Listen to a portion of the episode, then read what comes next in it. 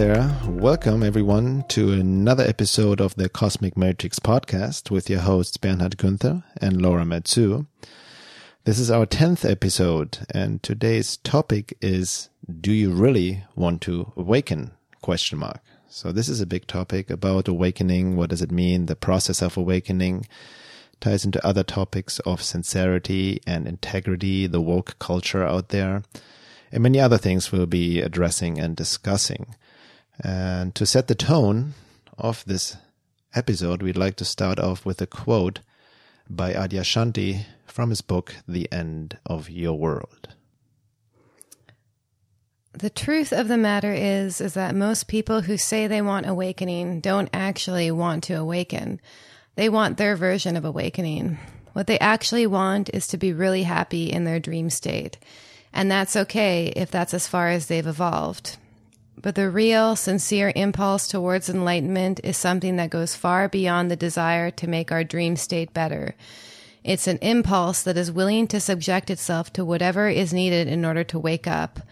The authentic impulse towards enlightenment is that internal prayer asking for whatever it is that will bring us to a full awakening, no matter whether it turns out to be wonderful or terrible. It is an impulse that puts no conditions on what we have to go through. This authentic impulse can be a bit frightening because when you feel it, you know it is real. When you have to, when you have let go of all conditions, when you have let go of how you want your own awakening to be and what you want the journey to be like, you have to let go of your illusion of control. Enlightenment is a destructive process. It has nothing to do with becoming better or becoming happier. Enlightening is a clum- crumbling, crumbling away of untruth. It's a seeing through the facade of pretense. It's a complete eradication of everything we imagine to be true. In my experience, everyone will say they want to discover the truth right up until they realize that the truth will rob them of their deepest held ideas, beliefs, hopes, and dreams. The freedom of enlightenment means much more than the experience of love and peace. It means discovering a truth that will turn your view of self and life upside down. For one who is truly re- ready, this will be unimaginably liberating. But for one who is still clinging in any way, this will be extremely challenging indeed. How does one know if they are ready? One is ready when they are willing to be absolutely consumed, when they are willing to be fuel for a fire without end. Beautiful. Thank you for sharing. So, yeah, this quote was also a big theme in at our retreat we just returned from. Mm. We just got back uh, from the Peruvian high jungle, staying in a beautiful eco lodge, the Shirapa Manta, our friends in Peru who own this eco lodge, and we had the retreat for ourselves. And Laura and I hosted it. Uh, we had eight participants from all over the world and engaged in quite deep work. You know, we gave talks and workshops, talks, you know, we all write about, I write about on my website from more the bigger picture perspective, the matrix control system, the bigger picture of the evolution of consciousness, and to the micro perspective, the individual process of quote unquote awakening, self work, psychologically, spiritual, esoterically. And the big part of, of, of the retreat was definitely the embodiment process to get into our bodies through meditation practices, yoga practices, various embodiment practices. And it was a beautiful fusion of um, bringing our work together, really mm. the yin and yang, the male and female energy.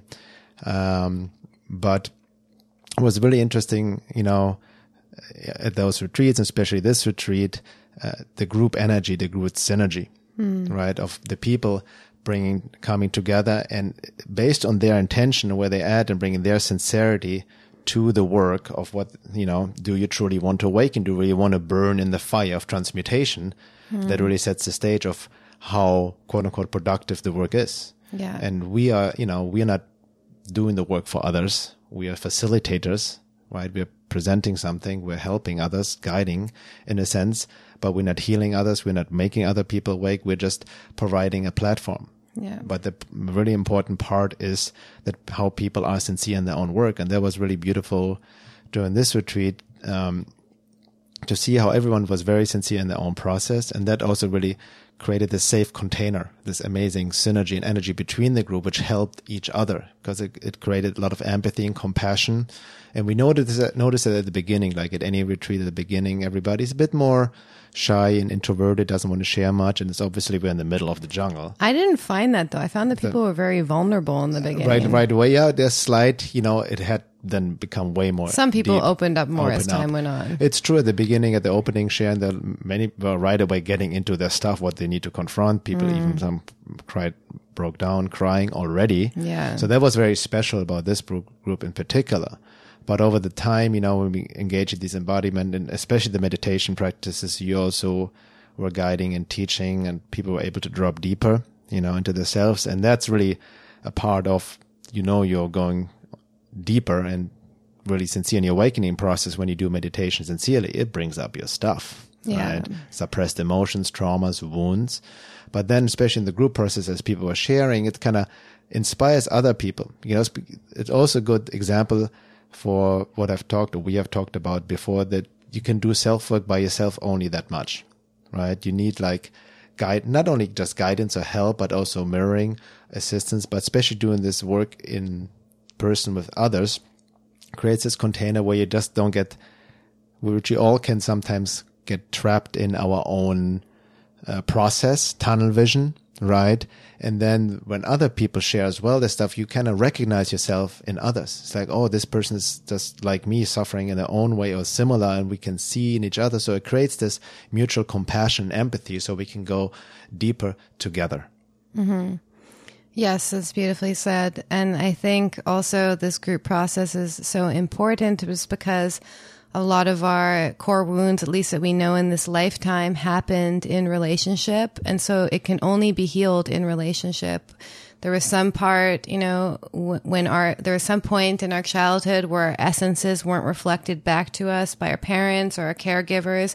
So when we can be our true selves around other people and be in our true essences and have them be connecting to us on our, with their essences, that's actually what creates this deeper healing and safety. I think, especially you wrote an article about this, about loneliness on the path, is it's very easy to feel like we're really alone in this. I know that for me, that was one of the most difficult things for me to deal with. Um, that's actually what created this opening up to the divine. But uh, similar to what you said, I got caught in my own tunnel vision of doing like self work on myself and being like, oh, I'm too sensitive. I can't deal with the world. And that's my challenge. That why that's why I ended up moving into an intentional community because I was like, I, I just have to be around people, you know? And when we, I think that the one of the issues of, of Western culture is like it's it's been really focused on the individual, which is great. You know, we really we need to individualize to find our own true soul purpose.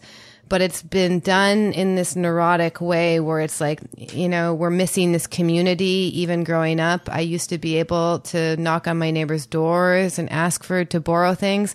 Now, if you do that, people will be like trying to charge you money or be like, don't talk to me. Like, oh my God, never mind if you did it to your neighbors. Like, um, so that's, that's the thing that we're missing is a sense of community. And we live increasingly in this very isolated culture. And I think even people in the spiritual community, especially engaging on social media, like we can get very isolated and that doesn't help us. So these retreats are the perfect opportunity to create, make these like soul connections. Like maybe we live in a small town and maybe uh, the resources are limited. So we can, you know, everyone who is at this retreat is like going to be friends for, I feel, a really long time. I see them commenting on each other's stuff on social media. Even more than friends in some cases. exactly, exactly. So, and that creates a safety to know that you're not alone and to know that you can, you have someone to reach out to if you need, if you need to talk to someone. So, and I think this, just bringing it back to this topic, this is this crucial part of the awakening process. Like you cannot,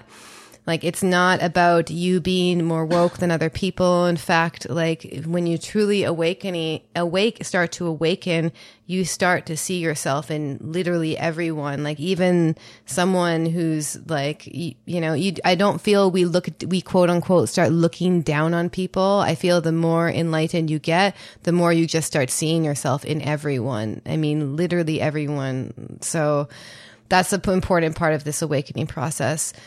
So maybe let's go. Oh, yeah.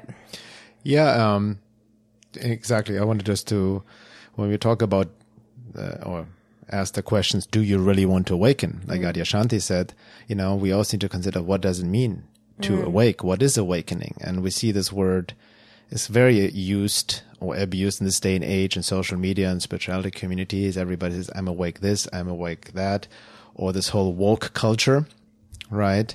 Where people claim I'm awake. And then, as you just alluded to, we can fall into the trap of superiority mm. and look down of people which we think are not awake. And the moment you do that, you're actually not awake.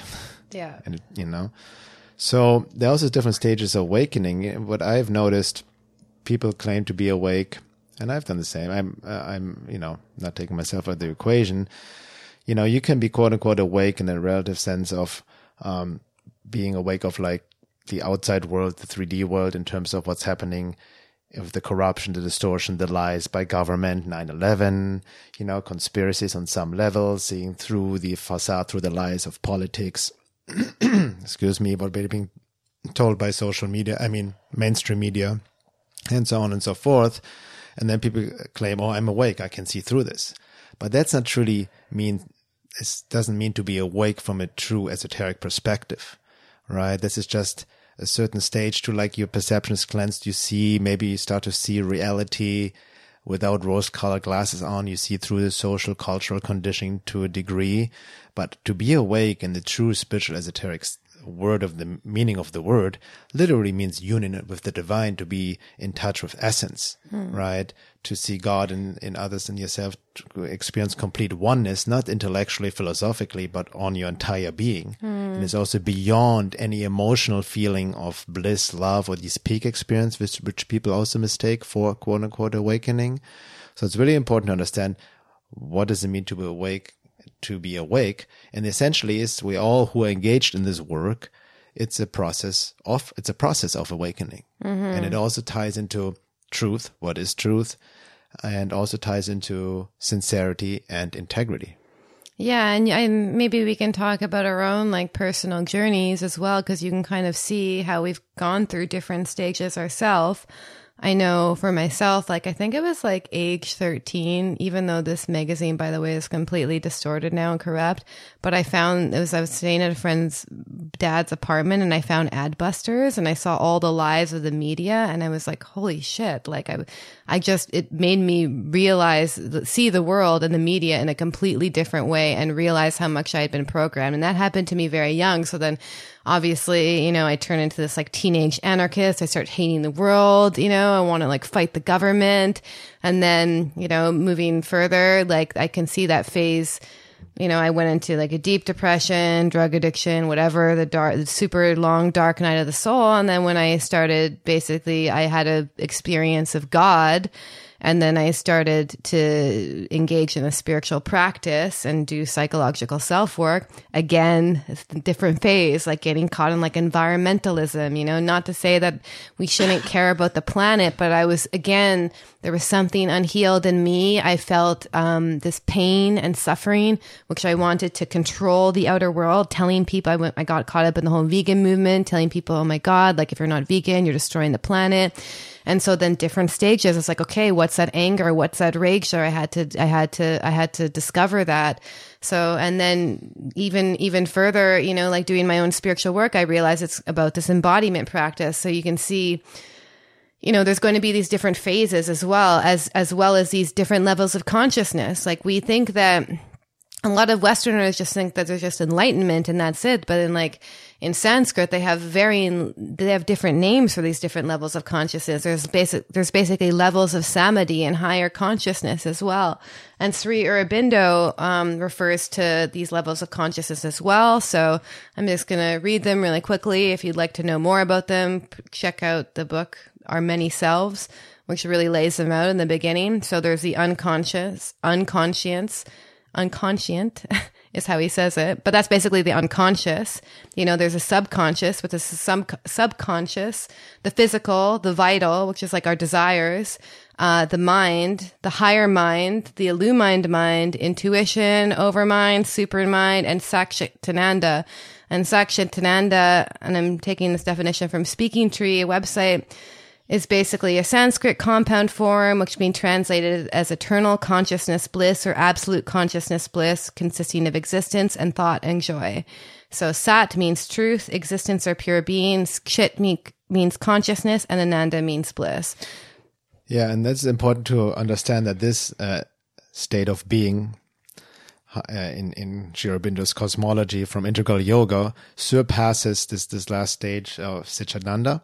Satchitananda. Satchitananda. Satchitananda. Satchitananda. it's kind of hard to say. Excuse yeah. my uh, mispronunciation. um, but anybody, I can highly recommend uh, Sri Aurobindo's work of integral yoga, and the best introduction to his work is a book written by one of his students, or uh, also who has been living with the mother Sri Aurobindo's partner. His name is Satprem, and he wrote a book, Sri Aurobindo or the Adventures or, or the Adventure of Consciousness, and it's a beautiful fusion of summary of Sri Aurobindo's work infused with uh, Sri Aurobindo's life and his own experiences and levels of awakening, stages of awakening Sri Aurobindo went through, and it's even um, in his own life he also achieved nirvana, samadhi, which a lot of people, especially Eastern uh, uh, seekers see as as an end stage or as the enlightenment experience to just live in nirvana and samadhi.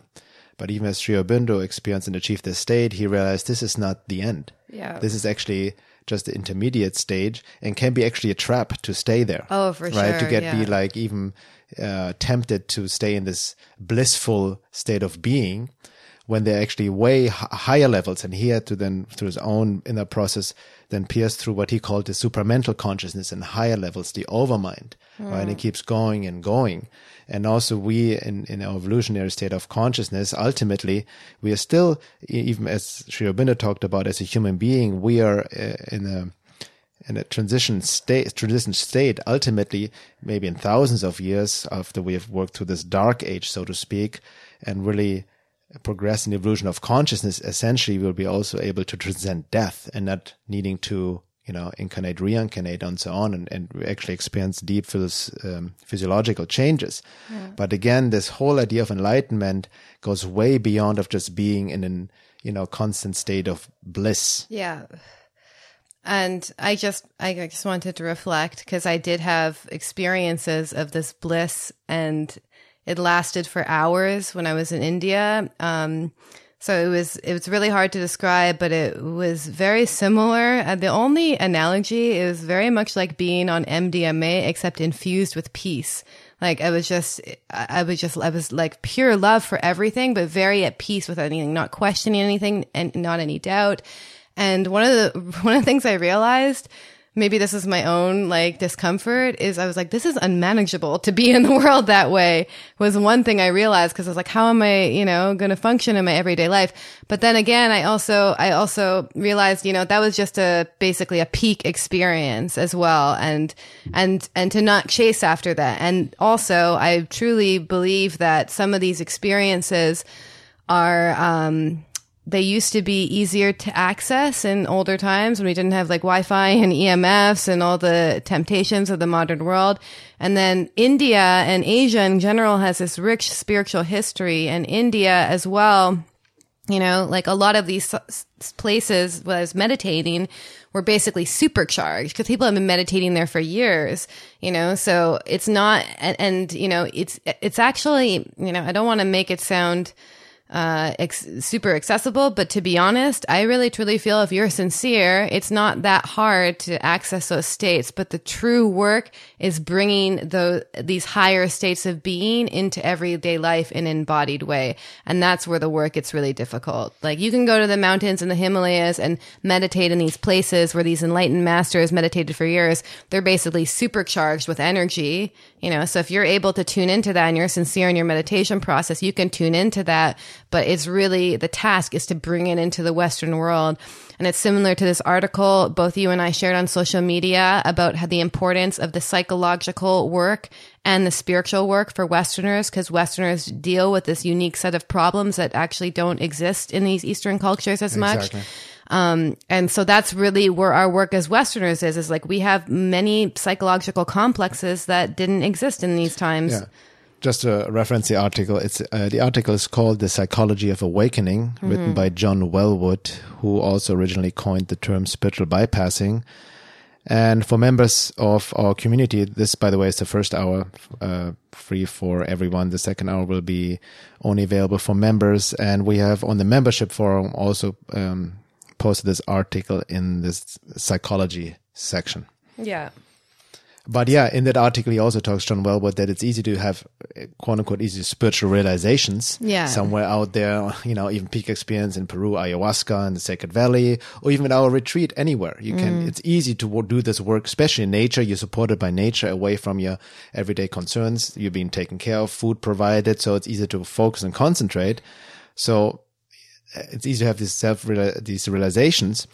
But then it, as John Welwood pointed out, and you just said, it's important to put it into actual, to actualize it, which means integrate it in everyday life mm-hmm. and not forget and the work and keep doing it. It's a 24 seven job. Yeah. And it's easy when you have these experiences somewhere and you go back into your everyday life, a family, friends, your job, matrix temptations, infusions, your ruts, your mechanical habits, and back, you're back into your old self and all the ego problems come up again. But that's when it's needed right there to be consistent with the work. Yeah. And especially, like you said, for us, it's important to combine psychological with spiritual work. Both go hand in hand. You can get lost in psychological work just doing it by yourself. As Sri Aurobindo said, you, uh, he was, you know, somewhat critical of just doing psychological work alone. He was especially critical of Freud for um reasons that are very understandable. But he called it like just digging in the mud in the darkness in the subconscious and no way out because there's always more, more, more. Even doing shadow work, just constantly digging, digging, digging without the descent of this supramental force, the divine, to also integrate the, the spiritual view, the divine to connect to something higher. So it's again the ascend and descend at the same time. On the opposite of the coin, like Westerners can easily fall into um, what John Welwood well would call spiritual bypassing. We had an episode on that in the New Age distortion and spiritual bypassing, where we use spiritual concepts or get addicted to peak experiences and avoid our basic psychological uh, process because we're all wounded and traumatized to varying degrees growing up in the world, the first world that's completely disconnected from nature and spirit. We all are wounded, childhood wounding, trauma wounds to varying degrees and this needs to uh, be addressed also with basic psych- psych- psychology. And it's also very interesting to note, which reminds me, John Welwood I wrote about that article. Um, you know, in Eastern teachings, it's all about um, destroy the ego, get rid of the ego. You know, this this pure being is has no sense of self, right? Just to no uh, identification with anything personal and whatnot. But this can be a dangerous practice for people who are severely wounded in the Western world and have no sense of self to begin with Yeah. who are already very insecure, right? And then they're even told, you know, every every any form of self confidence or quote unquote self love is bad, so get rid of it, get rid of it. It can create even more guilt and shame and increase these wounds or these these uh, uh, yeah the wounds basically. So it's important also through a basic psychological process to uh, establish a healthy sense of self, a healthy ego, right? Yeah, I forget who said this, but I remember reading something once that before you destroy your ego, you actually have to develop a healthy ego to begin with. Exactly. That's that's uh, that's uh, actually two people mentioned that. I remember the mother from Yeah. Sri Aurobindo. She exa- exactly said that. It's almost a paradox. Before you can get rid of something, you have to build it up. Yeah, yeah. And Gurdjieff also talked about this as well.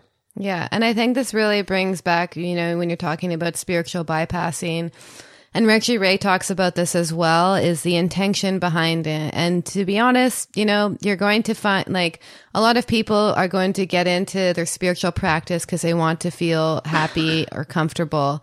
And that's actually the gateway. So using the retreat as an example, you know, there may be some people who are just like, I just want, you know, I want to feel happy. I want to feel better. They want to feel relief from the, from their lives. Like a lot of the people who came there were dealing with some pretty recent deep traumas, which are turning points for their lives.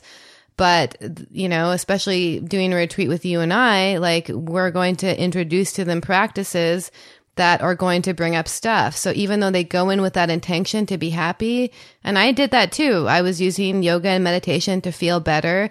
But ultimately, if you're sincere, doing certain practices is going to bring stuff up. So then your intention, you know, is going to have to change because if you're going into your meditation practice and each time you're like, I want to be happy, then every time a meditation is difficult or intense, you're going to feel like it's a failure. So eventually you're, you're going to have to be with whatever arises in, in your meditation practice and use that as like basically grist for your mill. Like that's the material that you're going to have to work with. And this is a key point that I realized where the psychological work comes in. Cause you, if you're sincere in your meditation practice, things that you don't like about yourself are going to come up, ways that you're lying to yourself, things in your life that aren't in alignment with your true self. And then you're going to have to find the wound that's actually making you, um, that's actually making you treat life this way and treat yourself this way deal with that on a basic psychological level, go back and meditate, more stuff comes up. And then by dealing with it on a psychological level, and if you've dealt with it well, it's not going to arise again. But I found basically in my own meditation practice, I was definitely, I, I even consciously knew at one point that I was using it as spiritual bypassing because I was like, okay, no matter what I do, I know I can just meditate for an hour I'm going to feel better, you know, but the frustration for me was coming that I was repeating these karma karmic patterns in my lives. And I'm sure as many people have experienced, the more that you repeat a p- pattern, the more painful it becomes over time. You know, it's a good example is getting into if someone has a pattern of getting into abusive relationship after abusive relationship, that will get more and more painful over time. And eventually you're going to hit a wall. And I feel this is a really turning point I've noticed. I don't even know what to call it, but when you're basically, I'm never doing that again. You know, you really have to be firm. And that's when your intention really changes. And so that's, that, that's really about wanting to see the truth and, and then also taking control of your own life. Yeah.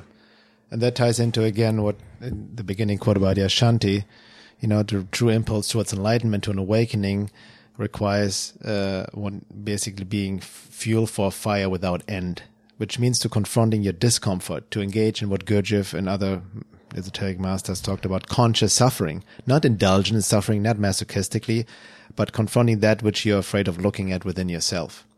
Right. And that's where the rubber hits the road because many people like especially nowadays oh i want to awaken i want to be a better person you know but then in Kuwait right away the ego hijacks it oh i can you know by becoming more myself i can manifest money success love relationships mm. externalizing it already mm. right like making this happiness thing uh, and then the moment it gets difficult right that's you see what really comes down to there are tests for the seeker and you, all these tests these uh, road of trials talked about in in all many esoteric teachings really puts a seeker to the test of if, if he or she is truly sincere in the work, mm. right? Because then a lot of people I see over the years start the work, but then it gets really difficult. Um, they hit a wall or they don't want to go there or they have too many what's called in esoteric science Gordian knots, right? Established over life. So they're very attached to family, career and whatnot. Um, then they stop and then basically go back, take the red pill, go back into matrix, into the into the matrix in the sense, uh, matrix behavior. So that sincerity is really, really important in integrity in the work. And we saw that the retreat, the more people are truly sincere of wanting to go, they confront without any expectations, right? Without any like attachment to an outcome, so to speak, but really being willing to see what is there within.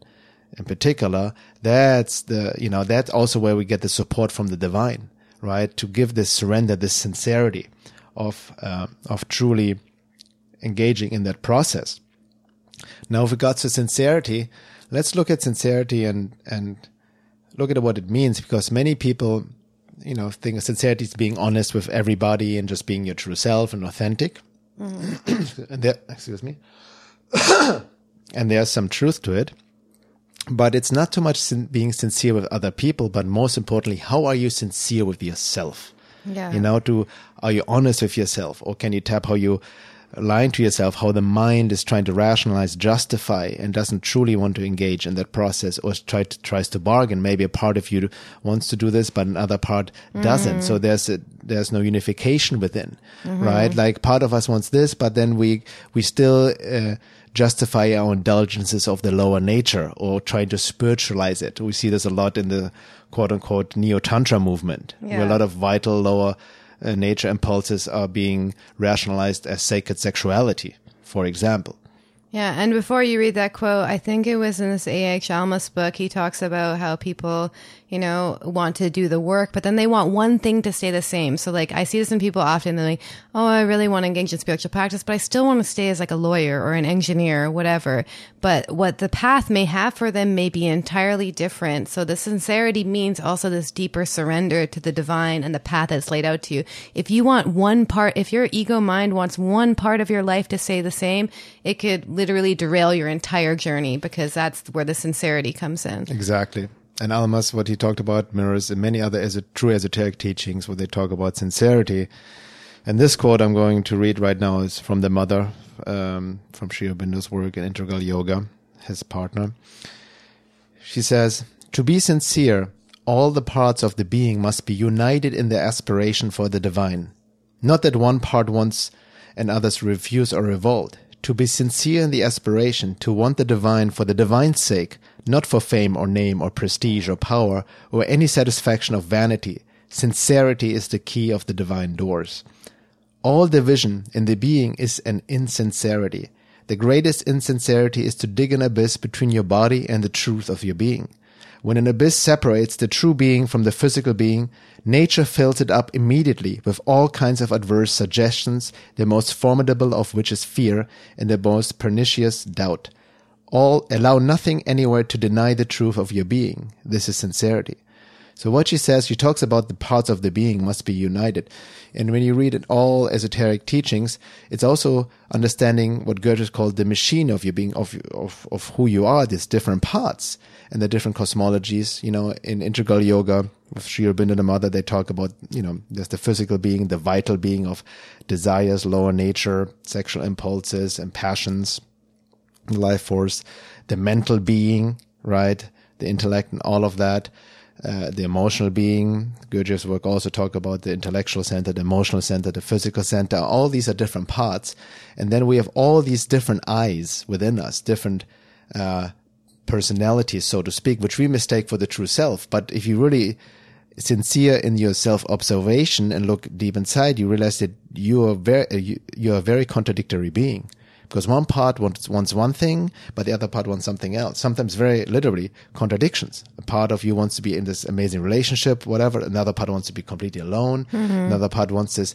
higher love and, you know, platonic connection. Another part is really dr- wants, you know, dirty lust, you know, sex or whatnot.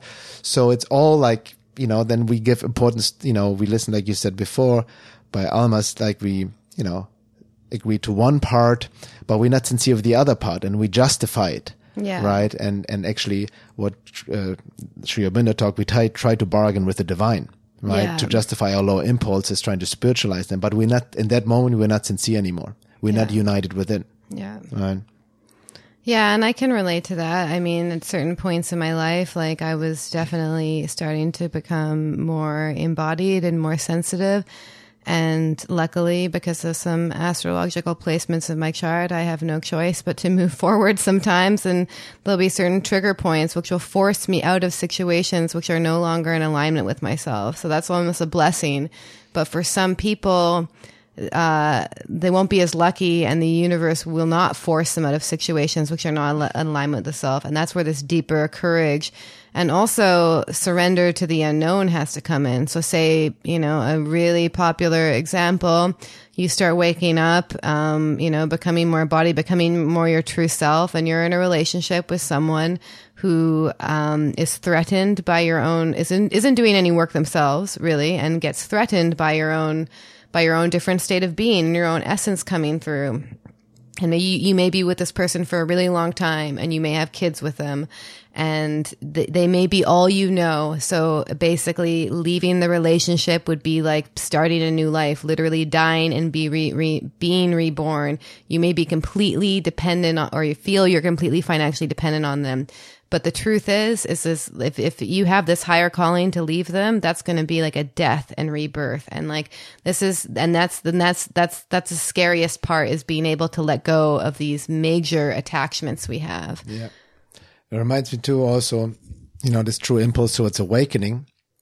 Regards the truth, everything needs to be questioned.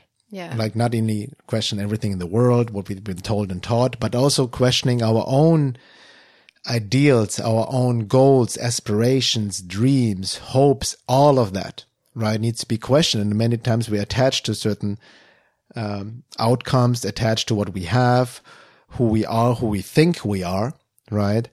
So that's what the attach, letting go of attachment doesn't mean that, you know, that's a distortion of spirituality again. Doesn't mean to become aesthetics in the sense of just denying the physical world, denying the world, living in poverty or whatnot, or denying the material world. That, that doesn't mean, that's not what non-attachment is about. Yeah. it just meaning questioning what is truly coming from essence, who you truly are. And awakening means about what you mentioned at the beginning, connecting to essence. And essence is your true state of, of being, your soul, your psychic being. And its true state is joy, which is completely independent of any external circumstances. Mm-hmm. So many of us mistake also our conditioned personality for essence. Even when you, you can examine yourself, many times you feel happy, you know, and fulfilled and joyful, but is it truly coming from a state of being unchangeable or is it actually related to something that happens externally? Because in a great vacation, you're at the beach or something great happened to you, you fell in love or you have, you got praise or some money or you bought something or anything that is fulfilling you for externally, uh, bringing you joy or happiness is not a deeper joy or, or fulfillment from a essence level, which doesn't mean to imply that we shouldn't like, you know, enjoy the outside world and enjoy whatever, but it's a, a deeper non-attachment and not making our state of being dependent on external circumstances. And that is the true work because as long as we have holes within us, we try to fill it externally through relationship stuff, experiences, whatever it may be. Yeah, in fact, you touched on this is also another thing um, that A.H. Almaas talks about. You know, uh, our essence is filled with holes, and anywhere where we're grasping or looking for something outside of us actually is a really great learning opportunity to show us where these holes are. So, you know, and if I'm looking for validation, you know, like what is what is validation uh, looking for? A sense of worth. So that's where I have a hole in my essence to to have to know that I'm missing something.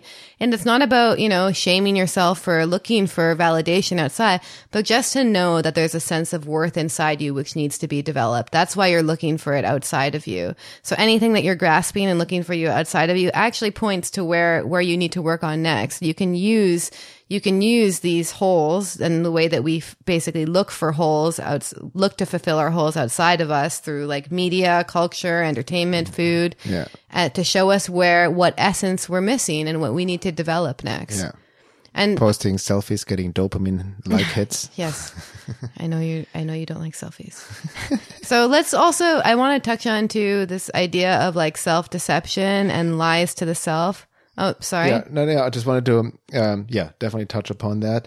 But I want to go back also the, the quote you just read by the mother because she's uh, in the second paragraph where she mentions um, when she talks about all the vision in the being is an insincerity. The greatest insincerity is to dig an abyss between your body and the truth of your being.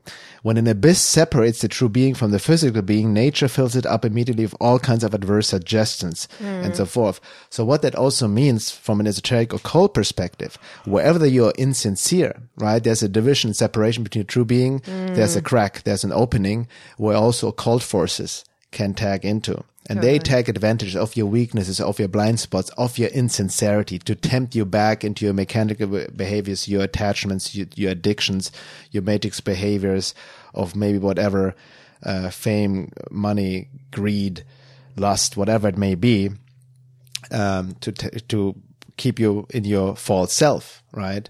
To keep you in this lower matrix frequency of ego identification and lower nature and all of that. Yeah. So in that sense, these attacks can then also, from an esoteric perspective, being seen as a trial of strength, as a test of sincerity. Literally, these interferences are a test of sincerity. How sincere are we truly?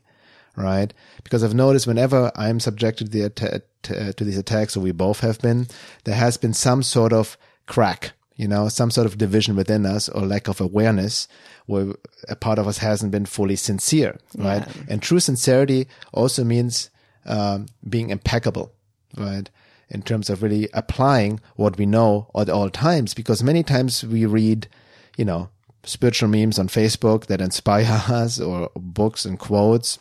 And we resonate with it on a deep level and see the truth, even the quotes I'm citing right now. But it's mostly intellectually, you know, there's a deeper resonance with maybe uh, the soul level, but it's more an intellectual grasping, but not an embodied understanding of truly applying it in everyday life. Because how many times have you read something that's true, but then you go about your life and forget about it and you get triggered or whatever happens and you don't apply it.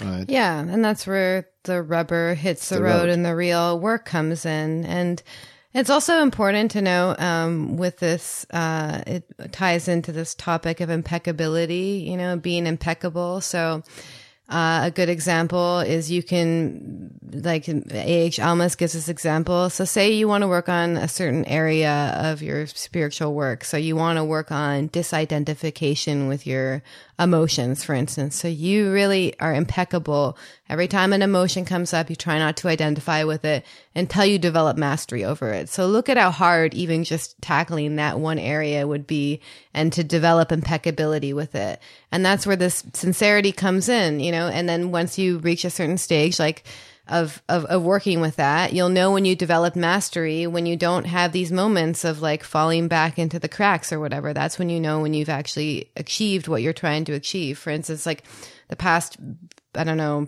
five years or so, like I've been really working on meditation. But even yet so, like even though I've, you know, I'm, I can do a daily meditation practice, also use meditation practices in the world. I know I could also deepen my meditation practices. So there's always deeper to go and that sincerity is key. A lot of people, this is called like McMindfulness. They use meditation to just focus. So 11 minutes a day, just doing that so they can be better at their corporate job. They're actually not sincere with their meditation practice because if you're really sincere with your meditation practice, you're going to keep taking it deeper and deeper and deeper. You know, not to say you have to keep doing that every single day, but when you're ready, be like, okay, what's the next stage? How can I, how can I um, cre- take this to the next level? And it's really common too. Like they they describe right before Buddha became enlightened, he basically became attacked by the these demons, these these female demons, and they were attachment, greed, desire, and passion. So at any point in your life when you're starting to awaken, you're going to be tested with these with these basically demons that are going to come in the form of um, really uh, alluring offers, you know, like riches, maybe an ex boyfriend from your past comes back into your life who's not so good for you. Like these are examples that come in, these are these tests for you as well. So, um, yeah, it really it really comes into being able to spot where you're deceiving yourself and where you're lying to yourself, and that these are the hardest lies to detect. Is and and sometimes that's also why we need mirrors of, of other people who can point it out to us. But the thing is, is like no one knows your internal world as well as you do as well. So these lies to the self, although they're the hardest to detect, once you can start detecting them, that's a really good sign. And then the next step when you can start detecting them, it's one thing to detect where you're lying to yourself, but then to act on that lie. Yeah. So here's the here's the paradox uh, in the sense, the more you're truly sincere with yourself, the more you realize how insincere you actually are. Mm-hmm. Which means the more you realize how you're lying to yourself. And like you mentioned, from an esoteric perspective, lies to the self are not only the most harmful, but the hardest to detect. So they have through more self observation to be more taking full self responsibility, radical self honesty with oneself, being very fully sincere with oneself, we discover more how we're insincere, the different parts that act almost independently, mechanical. We become face to face with our mechanical nature, how mechanical we are, how conditioned and programmed and wounded we are, how we actually have no free will, right? But we are so mechanically driven and filled with addictions and distractions and all of that. So, you know, with this sin- sincerity, um, we face um, the lies within ourselves. And you've also noticed, you know, in, in the beginning, you easily can rationalize away things, Yeah. rationalize your lies. And like you said, sometimes you need a mirror, but in a mirror, in a sense, also not like pointing out, like helping each other to become aware of our mechanical behaviors. You know, and even at the retreat in the group process, we help people make aware of certain things by helping them to tune into their body, what's feeling, for them to discover themselves. That's the best mirror in the sense to what's going on. So they discover themselves for this holistic approach of like, okay, tuning into your body and what emotion are you feeling, what story may be attached and helping them sink deeper so they realize it themselves. Mm-hmm. Right. So that's how we can assist and help each other. But going back to the sincerity, re- you realize the more then also you're sincere with yourself, yes, you become aware of the lies you're telling yourself, but the deeper you go, and you're truly sincere, the less you're able to lie to yourself and your true conscience emerges. Yeah. Right? The less you'll be able to blame out anybody outside yourself for how, however you're doing situations, people and whatnot, the more you take self responsibility. Yeah. Right. And the, that brings you closer to essence, to the divine. That's the door. But that process is not an easy process because yeah. confronting the lies in the self, the ego doesn't like it. The mm-hmm. ego doesn't like to acknowledge and, you know, that, okay, I'm actually not that humble. I'm not that loving. I have all this hate and anger and mm. shame and guilt and hate within me. Like, who wants to acknowledge that?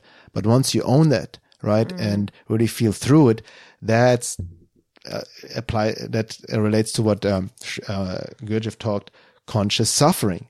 But then there's a breakthrough and f- confront your fears and wounds and uh, work through it emotionally. That's how you clear um, all the debris, all the blockages, all the armor that's in the way of, of your essence and, and the connection to the divine. And again, I want to uh, quote Gurdjieff here, if I find this, about sincerity.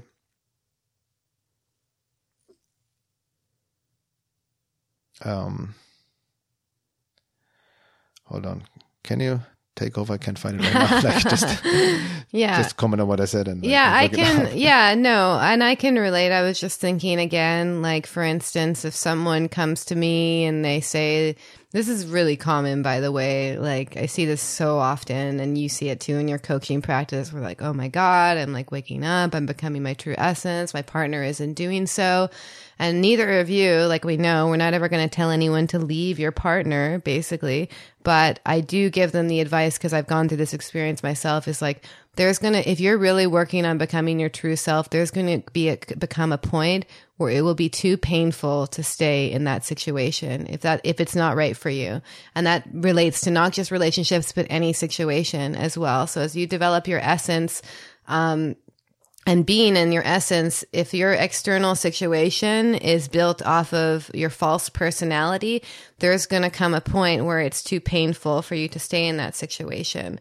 And this is also, this is also ties into what you said. It's going to be harder to lie to yourself. You know, you're, you can lie to yourself as much as you want in your mind, but if you're really engaged in this embodiment process and becoming more and becoming more of your true essence in an embodied way, eventually, eventually you're going to feel, you're to be like, oh my God, this doesn't, this, this feels awful. Like it will just feel basically completely wrong to put it, to put it simply. Like, to get just to give an example. And I and I know that like the thing with like eh, this is also ties into like this idea of humility as well, which is really important. I think you talked about on certain podcasts is being able to like the things that you're going to get the most triggered by about yourself are usually the things that are going to be the most true as well. So that's that's a good way to tell if you're lying to yourself. If it's like it's a simple process of doing shadow work that we did at the retreat. We gave people a list of words that most people would never want to be called. And it's like, okay, which words trigger you? And that actually points to a place where their shadow is. So I think you found the quote that you wanted to read. Yeah, um, yeah. I just want to paraphrase it because Gurdjieff also talked about the more sincere you are, the more you will suffer. You will be confronted with suffering because you will be confronted with all the things you have avoided looking at all your life or even lifetimes that will come up to surface, right? Um, but it's very important to understand again that this topic of sincerity from an esoteric perspective doesn't, we always imply and people mistake it, Einstein, like, I need to be sincere with everyone, just be honest and authentic with everyone, right? But from an esoteric perspective, Gurdjieff talked about clever sincerity and clever insincerity, which is very important. There can be what he called stupid sincerity and stupid insincerity, which is very mechanical and, and, and people engage because they're sincere from their conditioned personality and not really, you know, speaking from essence. So clever sincerity, meaning you need to be very most often sincere with yourself mm-hmm. and sincere with people who are also engaged in the work or your teacher to not, you know, lie to them, not to lie to yourself to be really authentic in the process, to bring everything open in the on the table. But there's also clever insincerity, and there's something uh, Gurdjieff said which really struck me. He said sincerity with every everyone is actually a weakness, and that he relates to. Um, in regards to also being externally considerate, which means also being cleverly insincere and, and uh, being externally considerate means when you do the work, you need to also protect yourself from what is called in esoteric science, from the Christian, esoteric Christian perspective, from the general law, the matrix to protect yourself from these forces. Yeah. So you need to, uh, you know, also be silent, which is, or hide, hide in, or build your quote unquote cage, your protective, you know, shell, so to speak, so you don't become sincere with everybody about your process with people who are sleeping, who can be used as forces against you. Yeah. So from this esoteric perspective, it's even fine to tell the quote unquote white lies in Yeah, order yeah, to yeah. protect yourself, in order not also uh, respect other people's level of being. And from the Gurdjieff view or that esoteric perspective, uh, being externally considered, meaning through your own work and level of being, you can tune into other person's level of being to adjust to their quote unquote worldview level of being, level of consciousness, you know, which entails even supporting their illusions if they don't ask for it, to yeah, respect yeah. their free will. Yeah. Right. And not impose onto them, not to forcing them to wake up and not to share about your own work, which they would even relate to and understand. And also, most importantly, to protect yourself. Because we have to understand from this matrix occult perspective, anybody who's asleep, anybody who's not sincere engaged in this, in the, in the great work can be used as an organic portal like matrix agent where these forces work toward, uh, through them to divert you from the path.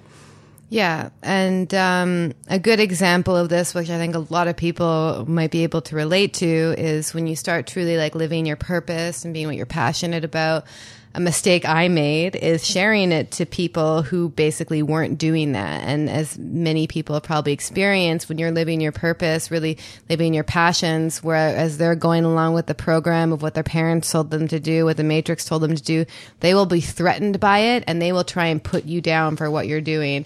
So I learned very quickly, like I was sharing it with everyone. I was like, oh my God, this is amazing. You know, just basically this st- stupid sincerity or whatever you call, what did you call it? Uh, stupid. Yeah, that's stupid sincerity. Yes, a stupid sincerity, and then realizing because they would basically attack me or say I was stupid, it would hurt me because I was being sincere with the wrong people. So now I've learned to adjust what I say to who I'm saying based on where they're at. And it's just a, it's just a way to protect it. It's like not everyone, you know, you, you need, it's like similar to what Brene Brown talks about. She has this great, even though it's like on Netflix, super mainstream, this really great talk about vulnerability on there. And the people that you're, she, she makes a note that the people who you're going to be truly vulnerable with are going to be like maybe like two people max. Like that's the people who you can be totally honest and vulnerable with. And these are people that exist in your safe container. But at the retreat, for instance, we made that container quite big. So that there's obviously exceptions to that. But, and then everyone else, you know, like they, people need to also earn the right to be, to be a part of like these most sacred parts of yourself in a sense, because it's, it's, it's really a privilege as well to really know that part of you. And then you also have to honor it. Like they, they have to honor that part of yourself. And if people aren't willing to honor it, then sorry, they don't belong in there. Like you can relate to them where they're at. Doesn't mean you need to be disrespectful. Doesn't mean you need to especially be like, oh, I'm more woke than you. I'm not going to talk to you about this.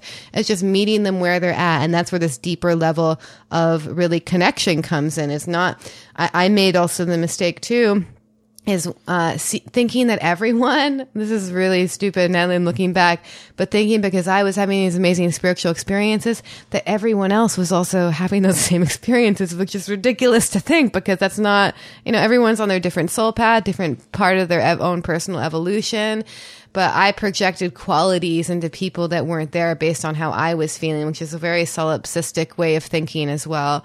So, um, yeah, that ties also into what I think we talked in the last last podcast about shadow. No, one of the maybe the one previous shadow work about positive shadow projections and understanding le- different levels of being, and not everybody has even the quote unquote uh, seed.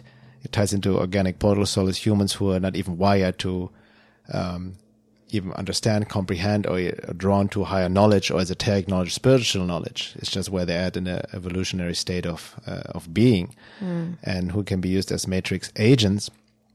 And it also, you know, I made the same assumptions, especially when I got into deeper research of what's going on in the world. Like, you know, why wouldn't anybody interested be in aliens? Of course, we're not alone, right? And of course, we're being lied to. It's obvious. There's more to this world and universe and life than what we've been told and taught. Yeah. You know, history is very distorted. Like it was so obvious for me at the at the beginning. Yeah, and I and I think a common mistake that people make is like they find out this knowledge, they go home to family for Thanksgiving, they try and drop truth bombs on their uncle, you know, and they're like, and, and they, and they realize that that's not the person that they should be sharing this information to as well. And I think, um, you know, I think we only have a few minutes left.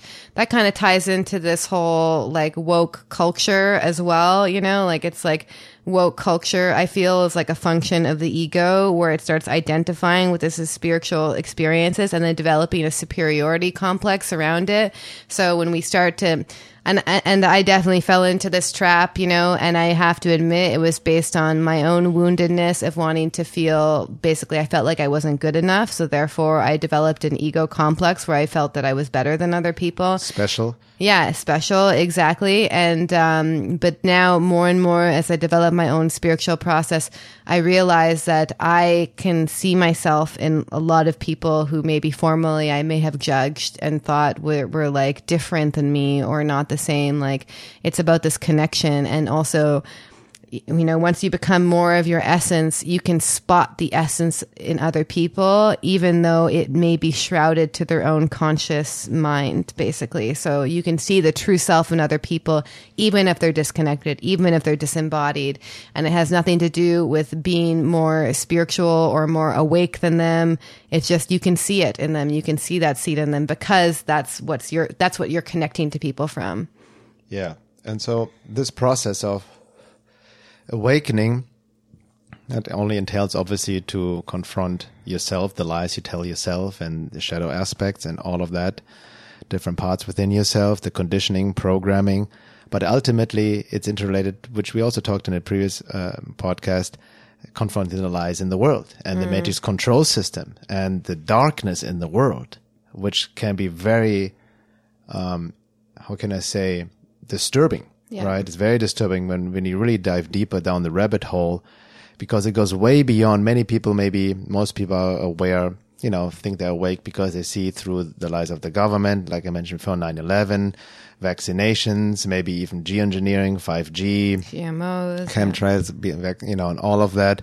But that's really like the superficial surface of what's yeah. going on, uh, merely symptoms. When you dive deeper, you go, into in maybe secret societies. You get into pedophilia, sexual ritualistic abuse, elite pedophile rings, very horrific abuse and control mechanisms, MK Ultra. And then you dive even deep into the hyperdimensional matrix, occult forces, and all of this deeper suffering. And when the more you work on yourself also and tune into your inner suffering, the more you actually also tune into the suffering of the collective, right? To really feel that as well. Yeah. That's part of the process because it's all you to begin with. And it's mm-hmm. not about wallowing in it. It's about transmuting it, about bringing the light to the dark, uh, light into the darkness and not shying, shying away of it because that's how many people get also caught up. They separate the, the work like they only focus on the self or especially new age approach, love and light and deny the darkness and just focus on love and light or project love and light into the world, meditation on meditate mass meditations on love and peace and whatnot. But it will, it will never fully anchor itself if we don't truly face the dark as well and bring it all into the light, meaning bringing it to awareness to look at it. Mm-hmm. Right. So it really also, it's a twofold process. So you will be also confronted with all the horrors in the world. You know, you cannot uh, not look at it anymore. It's a law of ascend and descent. You can only rise as high as, as deep you go into the shadows as well. And eventually you will also be confronted with uh, occult forces, which are definitely targeting people who are uh, especially on the verge of a true awakening. Yeah. They come in, they don't want to lose their food source. They want to keep you in the lower frequency. They will tempt you away through distractions. That's again a test of sincerity. That's why I mentioned at the beginning, many people may start to walk the path, but then the first difficulty appears and then they give up on it. They give in to the weaknesses, right? Instead of really being truly sincere and have the integrity to, you know, as Adyashanti said, to be the fuel for this fire, to transmute, to burn away all that is not true, right? So in the second hour, we can maybe talk about more of um, the matrix, what's going on there on, Yeah. on these deeper levels or uh, in in the external world, so to speak, the occult forces and how this relates to to our inner process.